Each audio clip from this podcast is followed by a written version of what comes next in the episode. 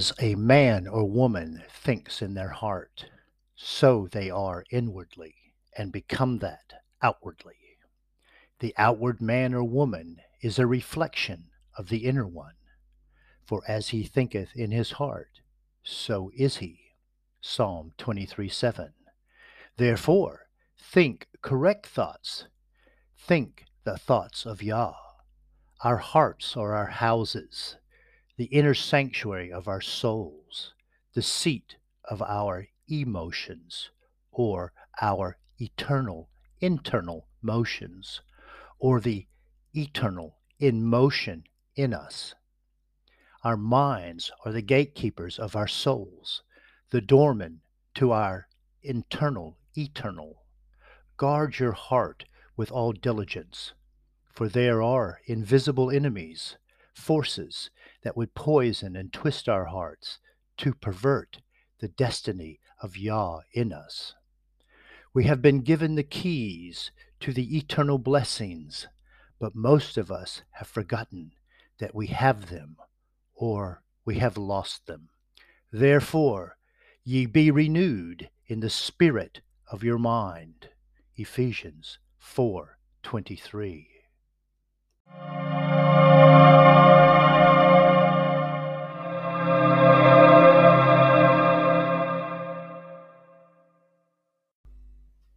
Episode 4 of the House of Yah and the Melchizedek Prophecy. They shall preach the true Torah of the priesthood of Melchizedek, their high priest, Yahusha. The preaching of the same shall be accompanied by the outpouring of the dove of love, the set apart spirit of wisdom. Even as this very spirit was poured out at Pentecost, with the evidence of clear prophetic utterances, the tongues of men and of angels, and tongues of fire, not in persuasive words of wisdom, but by the demonstration of the set apart Spirit with spiritual gifts and power from on high. Power to cast out demons, heal the sick, raise the dead, pick up Shadim serpents, and the curses of the Shadim shall not harm them that believe. This, and this alone, is the true baptism of Yahusha, and one which he demonstrated by the very example of his life, being baptized in water and in fire with power from on high, going about destroying the works of the devil, the God of this world. For he came not to bring peace to this world that is under the Hashatan, but a sword. A mighty standard will be lifted up, to which the dove of love's seven spirits will come and shelter themselves under it. The priestly trumpets are now going forth to summon in the children of the captivity under this glorious standard of the great Yahweh and Savior.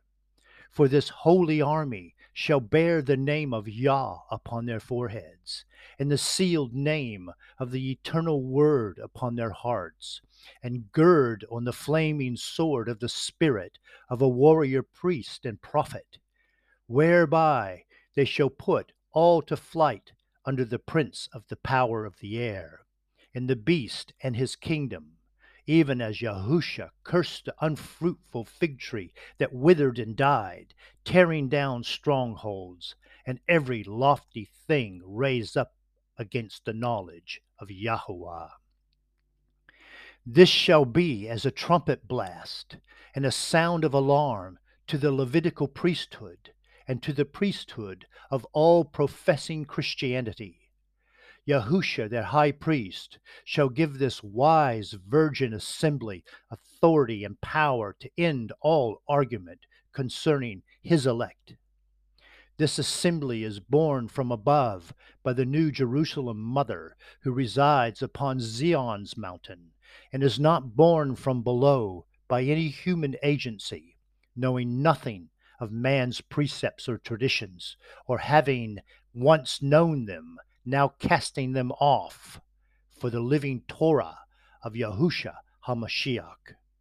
Yah will seal this assembly, both individually and corporately, upon their foreheads with his true name, Yah.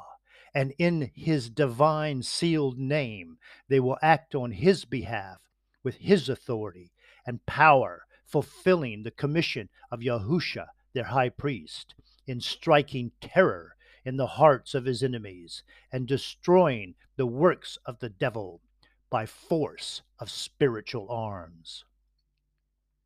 This virgin assembly will at first be as a child in the womb of the Virgin Mother, elected and prepared in a secret and hidden manner. Even now, this man child of heavenly destiny causes the Virgin Mother to suffer birth pangs, and she labors to give birth to her child though outwardly appearing as if coming from a woman clothed with the sun and the moon and the stars, one that worships the host of heaven, yet in truth, inwardly, being born of a virgin mother. For this will be a mystery not easily understood by those who are part of the mother of harlots and under her strong delusions and will be as an alarm to them who are held captive by the host of heaven when this virgin birth has finally come into the light. Dullness will be removed from their ears, and the veil will be removed from their eyes, and they will be given ears to hear and eyes to see, being born of a heavenly seed, and will hear no other voices, see no other visions but that of and from Yahuah, and will obey the Master's call to come out of her, my people. And it shall come to pass after this coming out that I, Yahuah, will pour out my spirit upon all flesh, and your sons and your daughters shall prophesy, and your old men shall dream dreams, and your young men shall see visions from Yahuah.